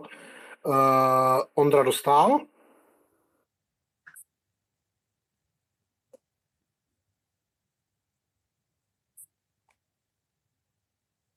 Ondřej, hlásíte se, nebo, nebo jste tam? Případně dám slovo dál. OK, takže a teď si nejsem jistý, jestli byl nejdřív Kamil nebo Jakub, takže dám slovo Kamilovi a potom Kubovi. Já si myslím, že s tím slovem fašismus a posuzování bychom měli hodně, hodně šetřit, protože to, co já mám informace o zakladajících členech a vlastně původně fašismu, tak je úplně něco jiného, než kam se to zvrtlo potom. To jako to, co z toho potom udělali Rusové a ta propaganda, tak to je úplně o něčem jiném, jo, nebo Mussolini. Ale ty prvotní myšlenky jsou úplně jinde a tam bych doporučil si to opravdu nastudovat. Nezapomeňte, že bojovali dvě dělnické strany, jenom aby, proč se furt nadává na fašisty, jo, tak prostě důvod je normálně ruská propaganda, tam o nic jiného nešlo.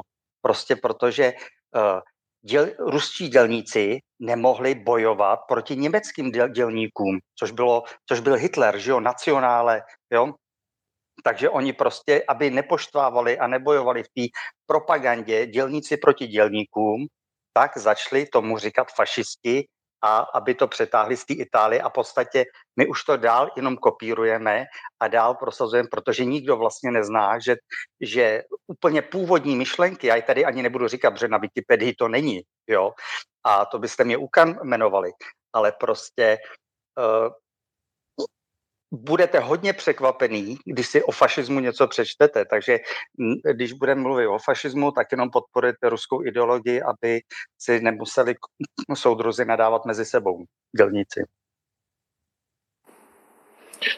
Díky moc za, za doplnění. Já, protože já nejsem historik a takže se do těchto témat nechci, nechci pouštět ani to potvrzování, to rozporovat, takže to nechávám na posouzení každého posluchače. Eh, další se hlásil Kuba, jenom Kamile, prosím, vypněte mikrofon. Zatím pořád svítíte, že, že ho máte zapnutý. Takže jo. Kuba hodil. Já ho eh, vidím vyplay. Aha, tak, tak možná to vidím blbě jenom já. Eh, takže Kuba, potom se nám hlásí Založkočka, Radovan a Zdeněk v tomto pořadí. Mám tady další žádosti, které hned moc schválím. Jenom ještě upozornění, Eh, schválit se mi povede maximálně 10 mluvčích. Takže kdo zrovna nemluví, budu rád, když se jako mluvčí odhlásí, abych mohl, abych mohl přidávat další. Děkuji za pochopení a Kubo, dávám ti slovo. Díky. Já jenom, když uh, se tady bavíme o rozlišení mezi nacismem a fašismem, tak bych jenom rád připomněl, že přímo Benito Mussolini byl v první republice velice považován a to právě díky eh, jeho vztahu k československým legím v Itálii, eh, které velice propagoval a měl k ním velice pozitivní vztah. A díky tomu byl také mimo jiné oceněn řádem Bílého lva Československé republiky za první republiky. Eh, ale ještě když se vrátím úplně trošku, trošku do minulosti, tak eh, když srovnáváme třeba Československo nebo Československo-německé vztahy a, zánik první Československé republiky a nynější Rus, eh, rusko-ukrajinskou válku, tak bych řekl, že ačkoliv jsou tam jako velice velké eh, podobnosti, tak můžeme sledovat i jako naprosto je to trošku o něčem jiném. Eh, protože třeba Československo, když vznikalo, tak eh, přímo ty německé eh, pohraniční oblasti se odtrhávaly a v, 19, v roce 1919 se musela dobývat de facto československá armáda. Zatímco Ukrajina v 90. letech, pokud mám teda informace a nejsem taky historik, tak vznikala jako stát a tyto národnostní problémy se tady vyrojily až posléze. Tak, uh, další, další, kdo se hlásil, je Založkočka, jestli to říkám, Založkočka obecná, pokud to říkám správně. Hezký večer.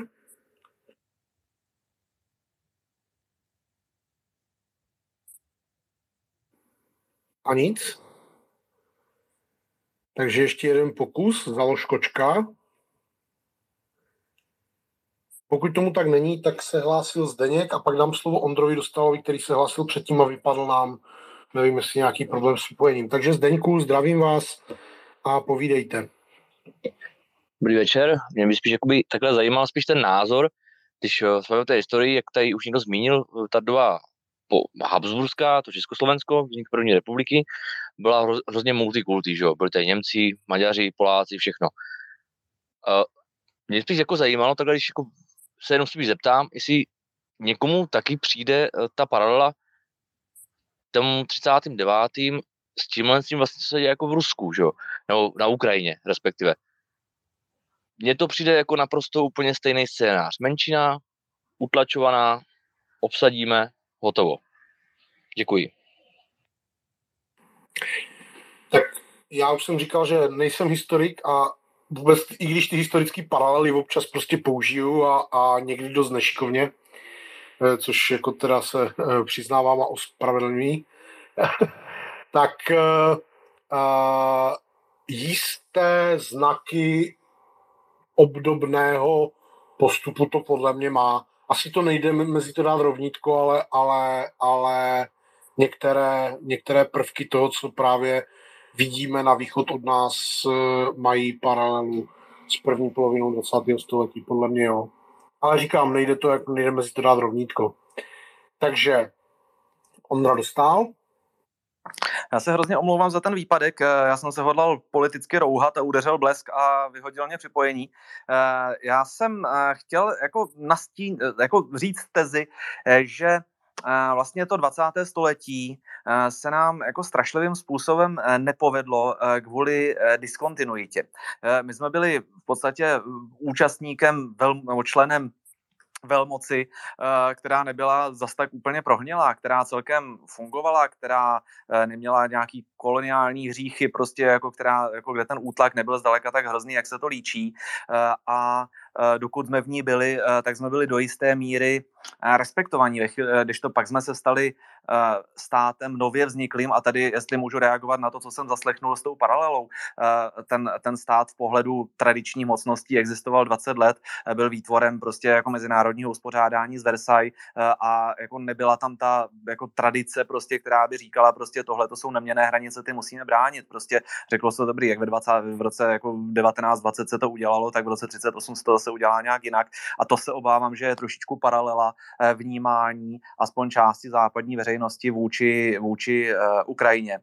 Eh, a pro nás to znamenalo, že v podstatě potom jsme se dostali do německého područí, potom jsme se dostali do, do eh, sovětského područí eh, a teď jsme samostatní a myslím si, že ta cesta ven je z toho, že se musíme vrátit k těm našim kořenům, nalézt to naše jako barokní nebe, zpřátelit se s našimi sousedy, hm, ať už jsou to Rakušani, ať už jsou to jo, třeba ti jako naši, naši bývalí, bývalí Němci, kteří s námi v podstatě stále jsou si kulturně podobní, jsou to i ti Maďaři, přestože jako na ně, na ně prostě jako jednoroční dobrovolní Horník Marek jako nadával, jo, uh, jsou to Slováci, je to určitá jako kulturní část, jako uh, nám podobná slovinská, polská. Uh, já si myslím, že trošku se vždycky ošívám, když je ta debata, jako že rozhodně nepatříme na východ, jo, a že musíme patřit na ten západ. Jak tomu říkám, jako my nemáme patřit nikam, my, my, jsme, my tady jsme, jo, a sumus, jo, prostě jako, jo, tady, tady jsme a tady máme sledovat jako náš zájem, naši, naši kulturu. A to se obávám, že uh, když se teď dostaneme k té politické politickému vývoji. Když tu kontinuitu za to století eh, čtyřikrát rozsekáme i na úrovni administrativy, na úrovni armády, na úrovni soudu, eh, tak prostě jako ty lidi, kteří eh, do toho vždycky naběhnou, nebudou kvalitnější, ti budou méně kvalitní, jo, protože ty úřední a soudní struktury mají určitou setrvačnost, když dost dlouho trvají, tak prostě pomalinku jako začnou vyštvávat ty největší jako zlotřilce, když to, když se s tím jako každý 20 let zamíchá, tak je to špatně. Takže jako tolik k té otázce otázce, jestli máme akceptovat pana Balaše jako na, na tady ministra školství, eh, nebo je to schopný člověk, nebo jestli ho máme odmítnout prostě jako protože, protože zrovna jako měl jako stipendium v Moskvě, jo, je možné, že za deset let jako budu stejně diskriminován, protože jako jsem dostal stipendium do Spojených států, ale prostě tohle, tohle to není cesta, prostě jako ty lidé buď jsou ochotní pracovat pro tu zemi eh, a, a jsou, mají na to vzdělání a schopnosti, eh, anebo ne. A je potřeba jako neuplatňovat kolektivní vinu ani na Němce, ani na příslušníky eh, jako nějakého, nějakého politického uh, směru, uh, protože věřím, že většina z nich uh, zločinci, zločinci jako nebyli, že to byli lidi, kteří se prostě chtěli zapojit jako do práce jako svojí obec a tehdy prostě ta cesta vedla přes tohleto. Je to trošičku podobná jako etická, eti, podobné etické dilema, kterým museli procházet západní Němci, o tom hromada napublikována, jako když, když se řešila denacifikace. Jo, a u nás bych řekl, že to zase tak silný, silný není, ale možná se z toho můžeme, můžeme, můžeme poučit. Když ještě, jestli ještě můžu zareagovat na to tou Ukrajinou. Já se tam obávám, že tam těch paralel je hrozně moc. Eh, jedna z nich mimochodem je, eh, že ten západ má hromadu jiných problémů. Eh, stejně jako, jo, ať už je to Čína, ať už, ať už je to vnitřní hospodářská krize, stejně jako ty velmoci Británie a Francie měly hromadu jako vnitřních problémů i světových problémů tehdy. Četl jsem názor A.G.P. Taylor, Origins of Second World War, hodně jako kontroverzní, kontroverzní dílo, jako velice jako známýho historika, že že jako pro Anglii jsme byli až jako pro oblast problému číslo tři, prostě pro ně významnější byly, byla, bylo středozemí proti Itálii a dálný východ proti Japonsku. A jako to, co se děje tady, to prostě jako jo, pro ně bylo jako až to. A to se obávám, že stejně jako tehdy byla Británie ostrovem poblíž, poblíž Evropy, tak teďka Amerika je jako ostrovem poblíž Eurázie. A jestli prostě Amerika konstatuje, že ten problém jako s Čínou je větší, tak tu Ukrajinu nechá padnout stejně jako nechali padnout nás. A konec konců ty spojenecké smlouvy jako je, jak tomu nic moc nevážou, takže tolik těm paralelem. Omlouvám se, bloudil jsem, dostal jsem ránu bleskem. Na blesky opatrně. Eh, hlásí se Dart, Dart Maul, eh, pokud to správně říkám, a potom pan doktor Krause přihlášený do debaty. Já potom něco doplním ještě k tomu, co říkal právě Ondra. Takže dávám vám slovo. Uh, dobrý večer. Uh, já bych možná jenom řekl drobnost uh, nějakého studia historie se týče toho italského fašismu a uh, věcí, jako je rakouský korporátní fašismus, částně ten italský, a pak ten německý nacionalismus, národní socialismus. Uh, tady je hodně důležité si uvědomit, že uh, historicky, pokud se budeme bavit o tom, o té sovětské éře, tak vlastně proti sobě v kontextu druhé světové války stály vlastně dva ty ultralevicový extrémy, protože národní socialismus je jakoby jiná větev eh, toho ultralevého extrému, eh, jehož alternativou je komunismus. A eh, vlastně na té druhé straně stojí jakoby ten, ten italský korporátní fašismus. A tady v tom kontextu, já nechci zabíjat detailů, to nejenom tady v tom kontextu je hrozně zajímavá kniha uh, Putin a putinismus, uh, který, ve které je poměrně dobře popsáno, jakoby to, že současný putinovský Rusko hodně přebírá ty prvky toho toho italsko-rakouského korporátního fašismu. Že to je hodně ten ultrapravicový extrém, proto je strašně paradoxní, že k současnému putinovskému Rusku uh, se jakoby přiklánějí ultralevicové strany typu komunistická strana, částečně i uh, jakoby ČSSD to se k tomu nějakým způsobem přikláněla. Takže ty, ty, ty sympatie z toho z té české politické scény vůči současnému putinovskému Rusku uh, z toho politického spektra nedávají úplně smysl a vlastně to putinovské Rusko je dneska úplně něco jiného, než byl před do 33 lety sovětský svaz, nebo respektive 31 lety sovětský svaz. Děkuji moc za to doplnění. Já to vidím tak, že my už v tom historickém okénku zůstaneme. Eh, každopádně, pane doktore, eh, máte slovo? Hlásil jste se? Tady krásně bylo řečeno eh, o fašismu, nacismu a komunismu. Perfektně souhlas. A já jen takovou poznámku na okraj. Já jsem s mnoha svými kamarády, někdy i přáteli se bavil, proč vlastně vstoupili do KSČ před rokem 89, ať už to bylo kdykoliv. Někteří těm jsem věřil, řekli, to prostě byla chyba a nevěděli a byl jsem ochoten jim to uvěřit, ale někteří pak řekli, že buď to chtěli rozložit zevnitř, no, anebo naopak zevnitř vylepšit. A teď si představte, že by po konci druhé světové válce eh, někdo člen NSDAP eh, řekl to tež a byl omilostněn. To je asi tak můj komentář tady eh, k tomu členství v těch nejrůznějších stranách. Tohle, tohle je hrozně, hrozně dobrý point, protože já osobně jako řadím eh, komunismus, nacismus, fašismus prostě a teď to bude a historický, jo, je to pocitová emoční věc jako na jeden level, jako každý zločinecký režim, který pošlapává svobodu člověka a demokracii. Takže na jedné straně, a akorát, že ta naše paralela u nás je taková, že na jedné straně uh, nacismus eh, se odsuzuje, stačí mít, teď to přeženu, ale byla nějaká historka pár let zpátky, nějaký voják měl někde prostě nějakou kerku, kde měl nějakou vytetovanou divizi a byla z toho media, nějaký znak nějaký divize Waffen SS a byla z toho mediální kauza a v podstatě dostal strašný hate a přitom úplně běžně normální prostě mávat sovětskýma vlajkama, propagovat jako bolševiky, měli jsme komunisty do loňského roku v parlamentu a a je úplně normální, když prostě mladí jako e, zeleno-liberální progresivisti jako se vohaní marxem, mar, marxismem a, a vlastně navazují na, na jako myšlenky e, myšlenky komunismu a přijde to každému cool. Jo, on, e, jednou jsem, já už jsem to tady možná někdy říkal v minulosti, že už vyloženě ten postoj, když se někdo hlásí jakoby k antikapitalismu, uh, tak je to vlastně postoj uh, proti přirozenému jako fungování lidské společnosti, protože lidská společnost uh, jsme, jsme taky přírodní druh, jsme, jsme živočichové a je to založené jako na soutěži a na tom být lepší a uspět, uspět v životě. A říkám, říkám to hrozně po povrchu, ne, ne, nechci jít do hloubky. A to znamená, kdo chce tohle toto prznít jakýmkoliv způsobem, ať už zleva nebo zprava, eh, ať, ať jako si to může do toho projektovat svoje představy o dokonalém světě a lepších zítřcích, tak vždycky je to omezování prostě svobody člověka špatně. A je úplně jedno, jestli dělá nácek nebo bolševik, jako se ty rozdíly mezi nimi ve finále nakonec stejně smazávají. A jsou to všechno stejní zločinci.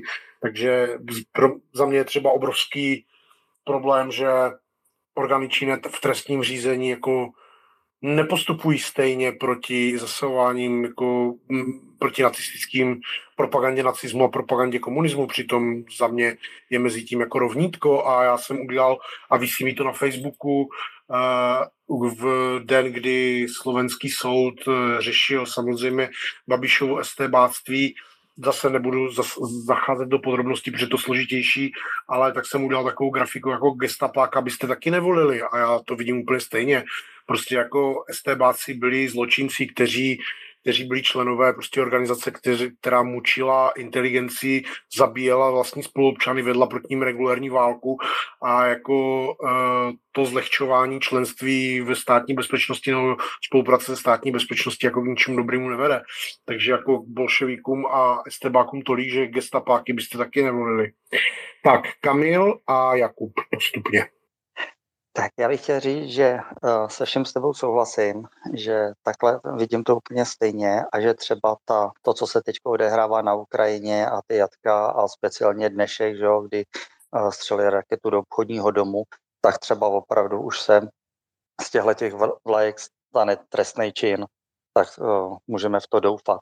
A já jsem jenom chtěl ještě k tomu fašismu, že někdo říkal, že ty rusové bojovali proti fašistům, ale právě oni bojovali proti nacistům, oni bojovali s Hitlerem, protože, a jenom takový základní rozdíl, uh, jedni ze zakládajících členů fašistické strany byli i Židi. Jo?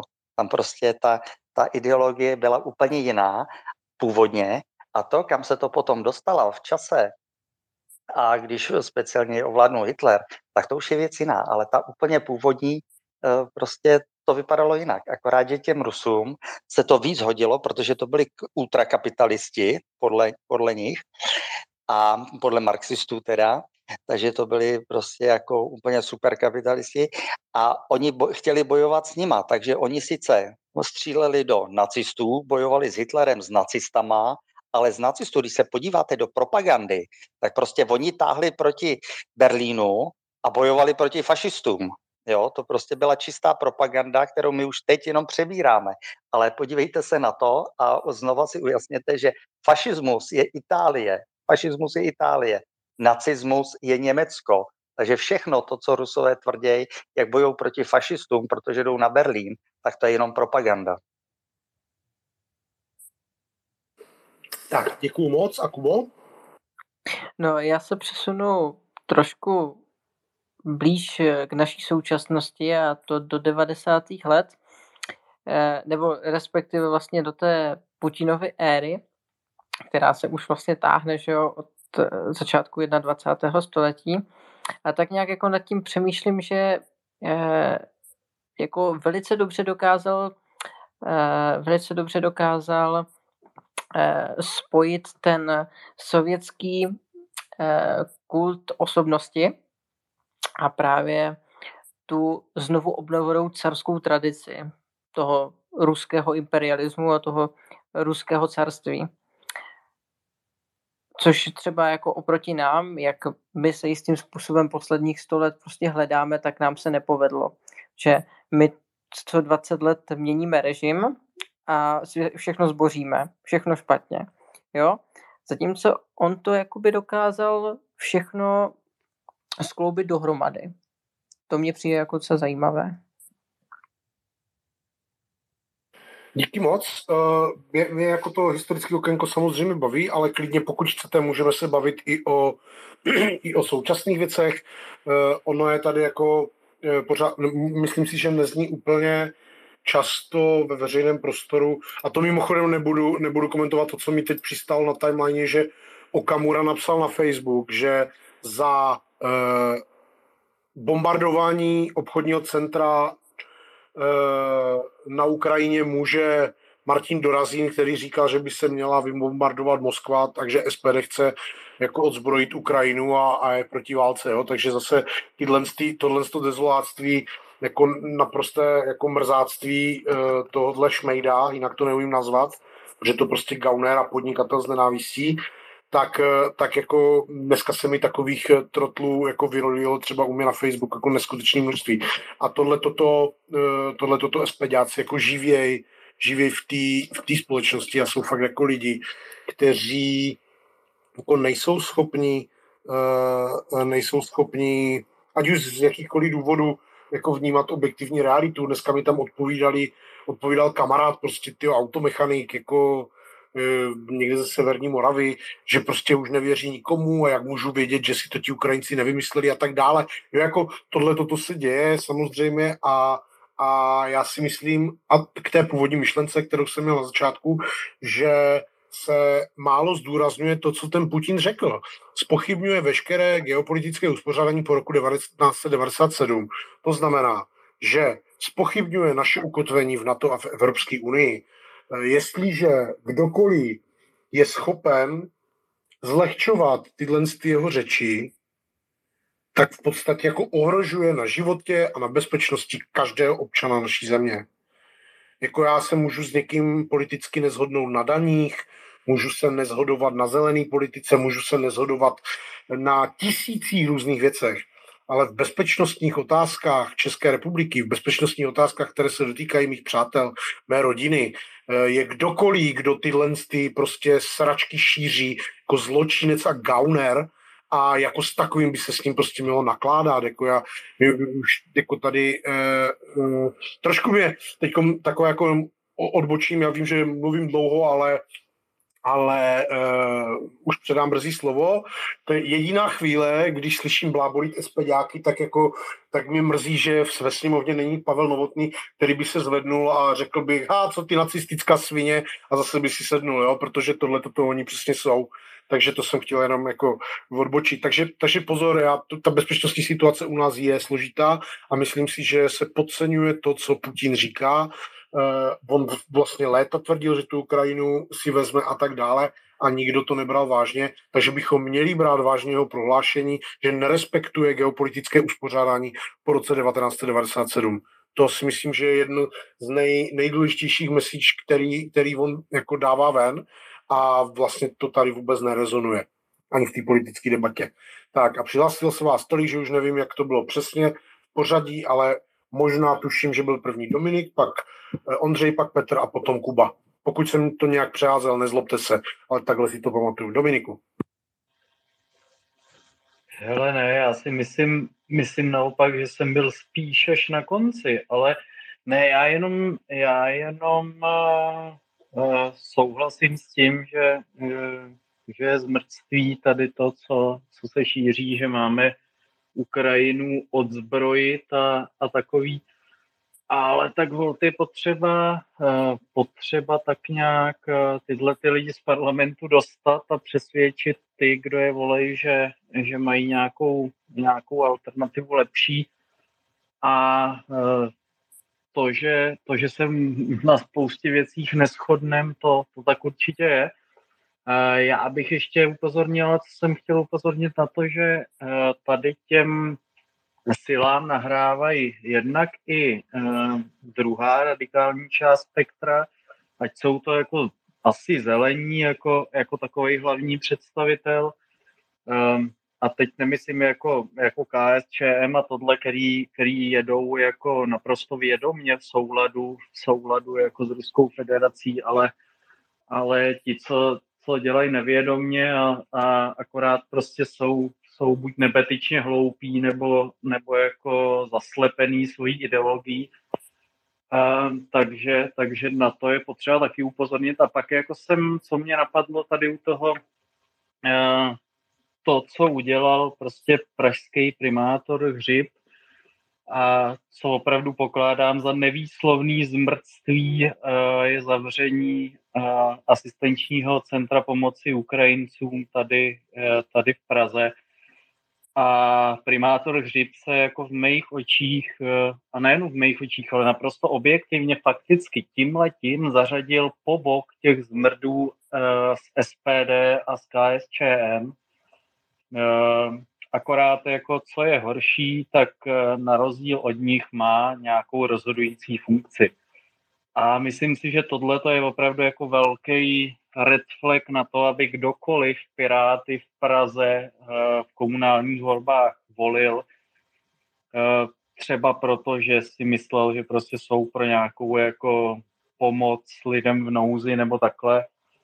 A ehm, samozřejmě spolu s nima i, i hnutí Čižinský sobě, který tady prostě rozesla, rozesralo celou Prahu, že už před tímhle krokem primátora Hřiba já jako vlastně mám takový jako strašně smutný pocit, že v městě, kde jsem vyrůstal, že se mi tady prostě nežije dobře a, a kdybych neměl práci, která, která závisí na tom, že, že prostě jako většinu času jsem v Praze, tak tak fakt tady nechci být jako pod, pod tím letím politickým vedením, ale to je ně, něco, co je, jako je ta politická diskuze OK, ale to, eh, to zavření centra pomoci, pomoci osobám v nouzi, co, co prchají z Ukrajiny, už, už není právě, hm, jak říkal Ondra, něco, co by se, co by se mělo Eh, stát součástí politické diskuze, ale to je obyčejný zmrtství, eh, který pramení prostě z neschopnosti primátora a jeho, jeho rady a je mi z toho fakt smutno, takže tohle jsem nějak měl jako poznatek a, a je, omlouvám se předřečníkům, nebo ne předřečníkům, a těm, co budou řečnit po mně, protože mi dva z těch tří se přihlásili, přihlásili přede mnou, si myslím. A každopádně děkuji za slovo a, a, a díky. A tak já se omlouvám, že jsem popletl pořadí, ale prostě někdy si nevšimnu zrovna toho okamžiku, kdy ta pacička vyletí nahoru. Takže, eh, takže teď dám slovo eh, Petrovi, potom Ondra dostal potom Kuba Hladík a jenom lehce eh, doplním kauzu uprchlického centra v Praze. Hele, já o těch věcech vím uvnitř tak strašně jako hrozný věci, co se na tom Magoši dějí, že to jako nechci jako veřejně říkat. Ale a netýká se to kauzy stanu vůbec, týká se to chování Čižínský sobě a, a pana jako primátora, uh, že, že jako to, to až jednou o tom někdo něco napíše, tak si fakt budete připadat jak v absurdní divadelní hře Václava Havla, co tam tihleti jako kašpárci předvádějí v hlavním městě. Je mi z toho smutno, protože právě si zaslouží kompetentní politický vedení a, a to, že zneužil, vyloženě zneužil zavření uprchlického centra k politickému boji, je prasárna na úrovni SPD, takže s tou absolutně souhlasím. Tak, uh, Petr. Tak děkuju. Já bych eh, se trošku vrátil k těm pojmům, který se zmínil. Eh, já bych začal populismem. Populismus je slovo, který já jsem tři, před 30 lety vůbec neznal. Populismus, ať ho jakkoliv kdokoliv popisuje, také v každém případě se v, je vtírání se do mysli lidí, aby získal jejich pozornost, aby ti nějakým způsobem věřili, aby v podstatě dělali to, co ty chceš. Eh, populismem se stoprocentně prostě dneska řídí spousta stran eh, lidí, kteří se nejenom chtějí dostat do parlamentu, kteří jsou v parlamentu. A ať už eh, to budu prostě nazývat nějakým sráčstvím nebo ještě tvrději, to už je jedno, tak samozřejmě, když si zmínil Ondro toho, toho Okamuru, tak to je, to je opravdu doslova obchodník, obchodník se zoufalstvím a s obchodník prostě s blbostí lidí. Jinak to říct nemůžu. Když se vrátím k tomu, k tomu nacismu, fašismu, komunismu, a dneska úplně s klidem můžu říkat anonismu, protože to je v podstatě to samý. Pro mě to je to samý. Všechno vychází z toho klasického populismu získat si ty lidi. A je úplně jedno, že ten člověk je úplně blbej, když to budu říkat prostě takhle natvrdo. Ale v každém případě eh, ty hlasy lidí rozhodují i o těch volbách do těch komor parlamentu, do úřadů obecních, krajských, e, i do toho Evropského parlamentu a samozřejmě ty hlasy lidí rozhodují i o tom prezidentovi. Všichni víme, co jsme tady za posledních devět a půl roku zažívali, když se prostě jednoduše, promiňte, řeknu to natvrdo, ten prolhaný dotorik dostal na hrad. Já to beru z pohledu toho, že prostě ty lidi se ať už inspirují prostě v těch historických paralelách, který jsem zmínil, ať už to byl fašismus, nacismus, komunismus, oni se prostě tím inspirují v tom smyslu, že ty lidi bez ohledu na to, jakou mají inteligenci, jim ten hlas hodí a tohle je úskalý demokracie. Úskalý demokracie je to, že o té demokracii a o tom, co se bude dít, rozhodují i lidé, kteří o tom vědí, promiňte, naprostý úplný hovno. A samozřejmě čím víc těch lidí bude, pak je samozřejmě veliký a velikanánský riziko toho, kam se potom ta země bude vyvíjet. Hloupý je to, že já sám nejsem schopný najít recept na to, jak komunikovat s lidma, kteří prostě jenom něco uslyší nebo uvidí v televizi bez ohledu na to, že budu jmenovat kanál, na kterým to bylo. A jenom to prostě tím, že něco tam slyšeli, tak se podle toho řídí a v podstatě potom vznikají velké problémy i v rodinách, mezi přáteli, v práci a tak dále. Zažívám toho dneska strašně moc, je mi to moc líto, ale bohužel já sám s tím nejsem schopen moc udělat. Děkuju. Díky moc, emoce do toho patří, takže klidně jako tady je všechno dovoleno a používejte výrazy, jaký chcete, to je jako v pořádku, ale ono to všechno má širší souvislosti, ale souhlasím s tím, že Kamura je podnikatel z nenávistí mně se prostě líbí eh, ten termín Petrosův komerční nácek nebo komerční rasista, je to úplně přesně ono. Takže Ondřej, prosím o doplnění a, a Kuba další na řadě. Já eh, děkuji za, za ten předchozí příspěvek. Eh, já jsem předně, jako, co s tím? Lidé očekávají od svých eh, politiků nebo od svých vládců, eh, že jim zajistí mír a prosperitu. To je danost, eh, která platí po tisíce let a většina lidí je přesvědčena, že prostě bohatství vzniká z práce, že prostě jako jo, plody své práce by se měly ponechat a jako spíš se o ně nedělit, než dělit. A my se pořád divíme danostem, jakože velké korporace se snaží ohnout, eh, ohnout regulaci a média ve svůj prospěch, že proti tomu eh, vznikají populistické strany, které se snaží prostě na tomhle získat politický kapitál. To je danost. Stejně tak, jako je danost, že ruské impérium se chová jako všechna impéria v historii a snaží se, snaží se expandovat a je to otázka jenom postavit, eh, postavit proti tomu eh, náležitý eh, protitlak. Jo, a v té domácí politice jako lékem na populismus je politika, která je eh, poctivá, která, u které je zjevné, že prostě odmítá korupci, že odmítá prostě jako to, aby se jako těm lidem brala hodnota jako ve prospěch někoho, kdo zrovna prostě na té vládě má jako, nebo jo, toho celku třeba magistrátu eh, má prostě jako dobrý kontakt a v té mezinárodní politice je jako nástrojem proti té síle, jako ne, jako se divit, že prostě se ta díla, eh, že se ta síla chová prostě agresivně a že prostě střílí rakety na obchodní centra, ale prostě vybudovat proti tomu, proti váhu jako v systému jaksi jo, eh, pěti koncertů eh, před v 19. století. Eh, a to je taky důvod, proč jsem přesvědčený, že teď to nevedeme úplně dobře, protože na té domácí úrovni krmíme ten populismus, jo, všema těma akcema prostě jako který se dějí, tak prostě dáváme strašně jako náboje jak tomu Babišovi, tak tomu Okamurovi, to znamená, že ať se nám to líbí nebo ne, tak se obávám, že příště zase někam zvolí. A v té mezinárodní politice, protože nejsme schopni vytvořit na úrovni střední jo, toho našeho bývalého Rakouska-Uherska jako žádnou, žádnou protiváhu, eh, tak se to prohraje v tom mezinárodním eh, slova smyslu. A možná jsem zbytečně pesimista.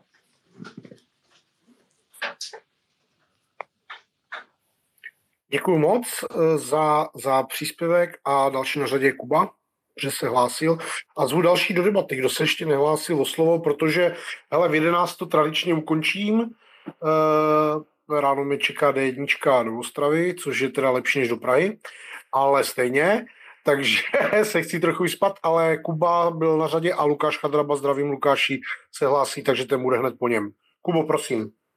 No, e, já se vrátím ještě trošičku dozadu v těch příspěvcích, protože ono toho tady zase bylo řečeno spoustu a skončilo to u toho populismu, ale ještě když se vrátím k těm historickým paralelám, ale spíš k té eh, nynější situaci mezi Ukrajinou a Ruskem, tak eh, my jsme byli zvyklí posledních 80 let na ten bipolární svět mezi západem a východem, na ten sovětský blok, na ten, na ten eh, americký svobodný svět. A to samozřejmě padlo po studené válce, že kde, kdy vlastně v úzovkách vyhrála Amerika a sovětský blok se prostě zhroutil.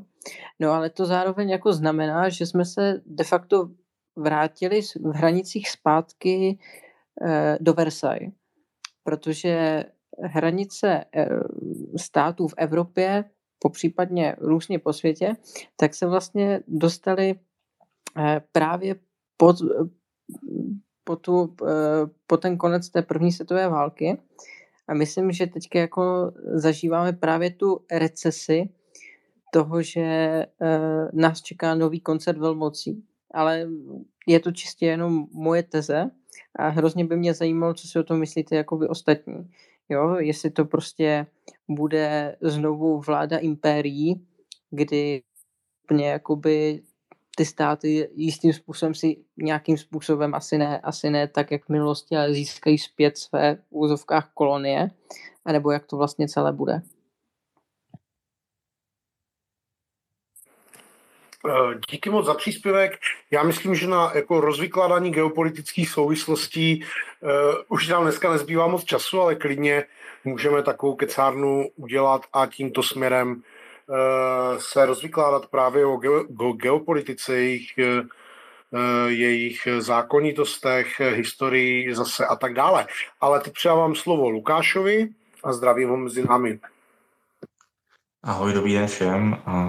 Já jsem tady jenom půl hodinky, ale ne, teď, teď asi se netroufnu týrat diskuzi o geopolitice, ale jen jsem chtěl reagovat, nikdo jste totiž nemluvil o tom, co je reálnou příčinou toho, o čem se tady dneska celý večer bavíte se bavíte o využití médií a sociálních sítích populistama a o, to, o tom, jak roste jejich vliv.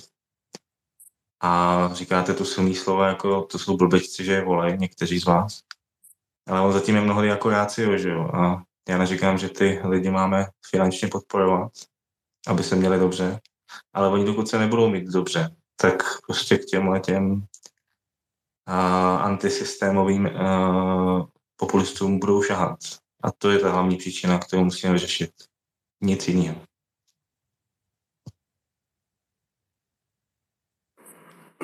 Díky moc. Uh, jak říkám, dneska bych asi tohle téma už nerozjížděl, protože je dost hodin, ale můžeme se k němu někdy na příště vrátit. Uh, hele, je za 10.11, pokud máte někdo ještě nějaký příspěvek, otázku nebo cokoliv, tak vám dávám v podstatě poslední možnost a jinak eh, vám dneska popřeju hezký večer. Takže poslední možnost přihlásit se do debaty. Pak, když tomu t- tak není, tak vám všem strašně moc děkuji za účast v dnešní politické kecárně. Děkuji vám, jestli jste tady byli jako mluvčí, jako posluchači, případně jste tady zaskočili jenom na chvilku. Vážím si toho. Upozor, nebo ještě zopakuju, že na stránkách politická kecárna.cz jsou kompletní záznamy energetického speciálu a speciálu o digitalizaci. A ve čtvrtek 36. ve 21 hodin se tady všichni sejdeme u kecárny o médiích. Moje pozvání pozvali, eh, přijali Michal Půr, Čestmír Strakatý, Lenka Zlámalová a pánové z podcastu Dobrovský šídlo. Budeme si povídat o médiích, o jejich roli u nás, v podstatě částečně to teď posledním příspěvkem nakousl i Lukáš, eh, o tom, jak ovlivňují svět, jak ovlivňují politiku, jak eh, se vyvíjí důvěra v média a tak dále a tak dále. Bude to určitě velice zajímavé, že hosté jsou, uh, mají určitě k médiím co říct. A já vám děkuju, děkuju vám za dnešní krásný večer, přeju vám dobrou noc, přeju vám, ať se vám daří a ve čtvrtek nashledanou. Mějte se všichni krásně. Politickou kecárnu Ondřeje Šimíčka zpracoval Markony.